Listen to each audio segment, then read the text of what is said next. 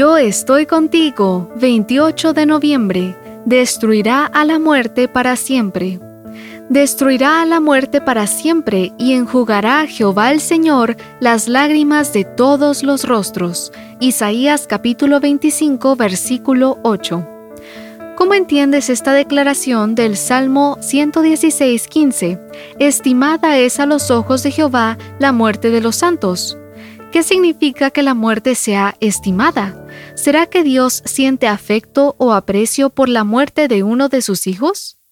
¿Por qué Dios estima algo que es completamente contrario a lo que Él es?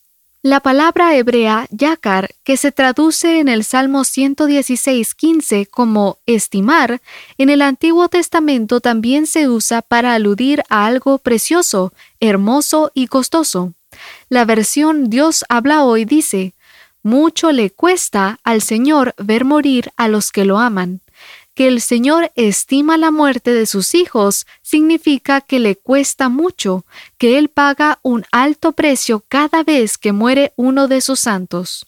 A veces solemos ver la muerte como un castigo divino, algo así como la implacable venganza de un Dios que procura darnos una dolorosa lección. Pero no es cierto que el Creador provoca la partida de nuestros seres amados para darnos enseñanzas inolvidables. Cuando uno de sus hijos muere, Dios pierde mucho, mucho, mucho más que cualquiera de nosotros. Esto queda bien demostrado con la muerte de Lázaro, el amigo de Jesús.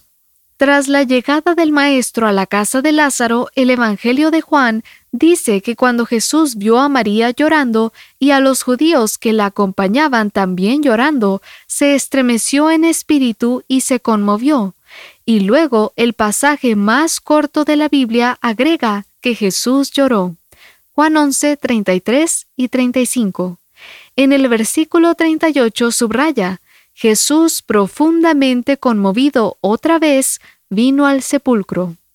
La muerte de Lázaro estremeció, conmovió profundamente a Cristo y lo hizo llorar, es decir, impactó emocionalmente al Señor en gran manera. Él sufrió juntamente con María y Marta. La muerte hace que Dios también sea sujeto del verbo sufrir. Cuando uno de nosotros muere, las lágrimas humectan el rostro de nuestro Padre Celestial, conmocionan su corazón, le estremecen el espíritu, porque mucho le cuesta al Señor ver morir a los que lo aman. Y para no seguir pagando ese precio, muy pronto el Señor cumplirá su promesa y destruirá a la muerte para siempre y enjugará a Jehová el Señor las lágrimas de todos los rostros.